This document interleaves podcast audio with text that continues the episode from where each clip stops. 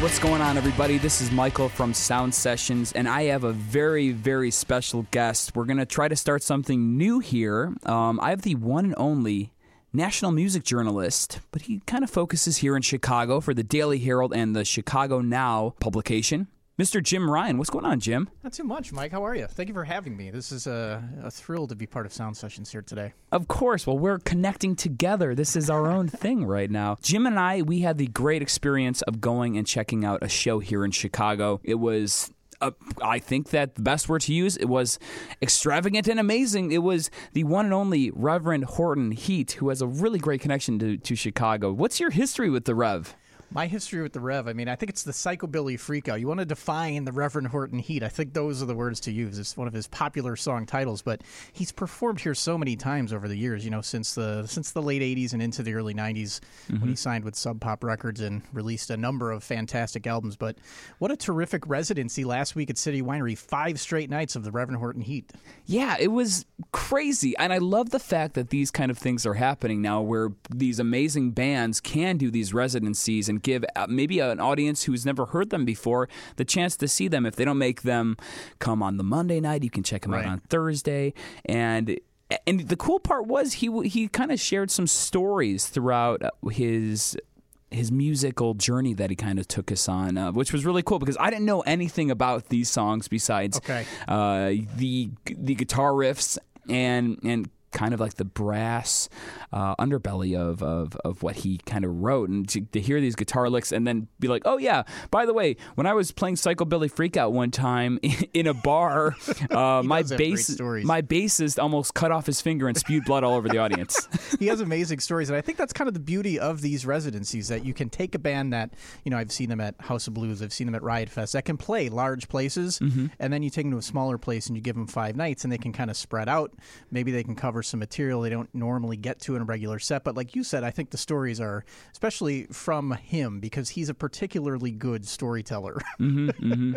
He and he was really into it, and his seeing him that close was very very cool too because most of the time I'm listening to him in my earbuds or in my car and getting to see him that close and so passionate yeah. about his music was a really cool experience. And uh, another cool thing about that was the city winery itself. I'd never been to this okay. music venue here in Chicago. What do you think? it's pretty great. Uh, you know usually it's seated. It's full. It's all. It's the entire floor is seated for an event at City Winery. This was unique because they pulled the tables off of the floor, mm-hmm. and you had a general admission floor. And then for the people who wanted to sit and who wanted to eat and drink, they could still do that because there were seats at the back. But uh, it was a really. It's an intimate setting. I think. I think when it's a seated performance, it only holds about three hundred something people, mm-hmm, and mm-hmm. they get some pretty amazing acts in there. I've seen Lindsey Buckingham there. Prince has been wow. there. I mean, they get some great acts for such a tiny room. So it's it's pretty spectacular. Did did you say Prince was there Prince, at one time? Prince performed there after, at like one in the morning, after performing at George Lucas's wedding on the South Side. what? that's a night right there. Oh my gosh, yeah. that that's crazy that that would even happen. Happen. It's a, that that was a thing. Man, that guy worked so hard. both of those events. uh, for one of first of all, I'd be like George. I, I love your movies, but why did you invite me to your wedding? We barely met, my friend. so that'd be kind of crazy. That's but, the power of sound sessions, though, my friend. yes, he's like, oh, I'm a huge fan of your uh, WGN radio podcast, Sound Sessions. Can't stop right. listening to it. Loved your interview with the Chainsmokers. you know what I love? Getting back to the Rev real fast. Mm-hmm. What I think is is a beautiful thing about his particular performances. One, how engaged that crowd is, because you get the people who will come in and swing dance and, and do the dancing and dress up because you know it is kind of the Reverend's music at its best. It, it is kind of a period piece. It's a throwback to that '50s culture. Yeah, you're you're dead right, and they and they keep it I guess contained in a way because they're the way that they look and the way that they dress and the huge upright bass on the stage mm-hmm. and everyone is like doing their dances around yeah. there. I think uh, at one time, am I wrong that uh, a, a, kind of a swing dance kind of broke yeah. out, a swing dance competition? There, there, were a lot of couples doing that, and that's the case every time I see them. There was actually, you know, usually people are even more dressed up than what we saw, and maybe that was because we saw it on a Sunday night, which you know, yes, not not exactly rock and roll uh, a Sunday night, but a lot of tuck tucked in shirts. I saw Jim. there were a couple, and there, were, there was a lot of wine, a lot of wine. Yeah, that's right. but uh, it was good. Good thing that they had those IPAs for us to try, though. I don't know if I could. I could be drinking wine and listening to the Reverend Horton Heat While swing dancing. while swing dancing. Yeah, uh, yeah while uh, seeing everybody around me, and then and it was a ballroom with like chandeliers and everything. So not only are you and I uh, checking out the Rev on stage. Behind us, like you mentioned, there's all these people like in a fancy. It's like fine dining. Fine dining outfit. We couldn't even find the bar at one time Yeah. at the City Winery. It was amazing. You know, you got to go back on a night when they've when it is a fully seated show because Mm-hmm. that's that's really something because you literally like I've seen the punk band X there for instance. Yeah, yeah, yeah. And everybody was seated and people, you know, eating during the performance and there's glasses clinking. It's interesting because you get a little bit of a different ambiance, especially for a punk show, but you got to go back for a seated show. If you thought that was interesting, you definitely Okay, I'm, I think I'll do that one of these days. But so let's get back to the history of, Yes. of Reverend Horton Heat because this is a man that is pretty much. I th- I could think we can fairly call him the godfather of rockabilly music. Sure. I mean, at this point, sure. It's- absolutely. You know he's he's from Dallas, Texas, Mm-hmm. and another in the fine tradition of guitarists who've come out of Dallas, Texas. I mean, well, out of Texas anyway. You have you know Billy Gibbons from ZZ Top. Mm-hmm. You have uh, Stevie Ray Vaughan, and I think to me Jim Heath, the Reverend Horton Heat, uh, extraordinarily underrated guitar player. The ma- you you said Godfather. Let's call him the Godfather of the Gretsch Yes, because nobody, yes. nobody plucks a Gretsch guitar quite like the great Jim Heath.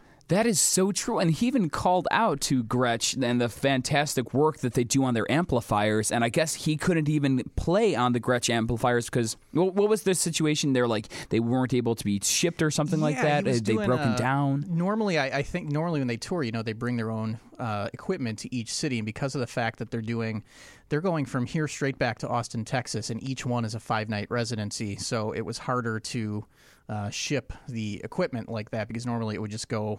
It wouldn't go from Chicago to Dallas. It would go on a bus from Yeah. 15 cities in between. Good Uh, point. Good so they were working with Gretsch, and they were they were working with a Chicago amp company, Victoria Amps. I believe That's right, Victoria Amps. Shouted out. So yeah, then another local connection there. Uh, they've got a new drummer now. Their old drummer Scott Churilla was a Chicago guy too, but uh, just a, a pretty fierce. They they include so many different things because there's there is there's elements of punk. You've got the rockabilly, which is the big one, but there's surf. And when I spoke to Jim Heath last week, and that internet that interview is up at Chicago Now. You can you can go to chicagonow.com and search Jim Heath or the Reverend Horton Heat, and you'll find it. But um, you know, he spoke quite a bit about his love for that 50s culture growing up post World War II, where there was this kind of explosion of creativity and it kind of it kind of crossed into cars, it crossed into music, it crossed into furniture and fashion and all of these different things, and he embraces all of that as part of the Reverend Horton Heat. Yeah, absolutely. It's it's really really cool to hear that kind of background because he in in my head, you know, as somebody who's looking on the outside looking in as far as these shows go and, and, and as far as music goes, how you're able to build this character where you're going to throw caution to the wind and become a musician, eh, the, one of the riskiest jobs you can possibly have. You're either going to be a millionaire uh, Or a pauper, or a pauper. with very little in between, right? And especially if you're growing up like post World War II, like you had mentioned, and you know, having a guitar, I assume, would be very a, a very luxurious thing to come by, and then to just practice in your bedroom every single day until you get to that point, and him to still do it today and be at the top of his game is just is just phenomenal. And this, it's a very interesting thing you mentioned about how how it, during this time this music kind of built his character. And I, I felt that really showed through when we were watching him on stage and he was telling these stories. Cars and guitars those are the two he kind of really signaled singled out because um, like, like you mentioned it was a luxurious thing to have. And then all of a sudden you've got this explosion of, of creativity and culture where you know kids suddenly have their own cars and they can turn music up really loud. All of that stuff influenced him at a very young age. Mm-hmm. And yeah car, cars and guitars were the two we kept coming back to particularly those two items as a symbol of both freedom and an escape. Because really music at its best you know the car is an escape right? It's it's that ability to go wherever you want. It is freedom. And i think music you know we kind of talked about the fact that music at its best is that escape too. It allows you to kind of hit pause on regular life and escape even if it's you know within the confines of a two and a half minute pop song. Yes, yes. Uh, uh, so succinctly put, Jim. I'm so glad you joined the show today so I can have somebody who's actually smart speak to us instead of my mindless babbling all the time. Uh, we got we actually have to give a quick shout out to uh, the opening band too that we kind of Oh my God, stumbled upon too. The uh, let me look at my shirt real quick. the Delta Bombers from also from Texas. Yeah. Great guys. He- I- uh, any band that can sing as as powerful as this lead singer sang with a beard. I think everyone had a beard except for the bassist. Was And- it, were they a trio, by the way?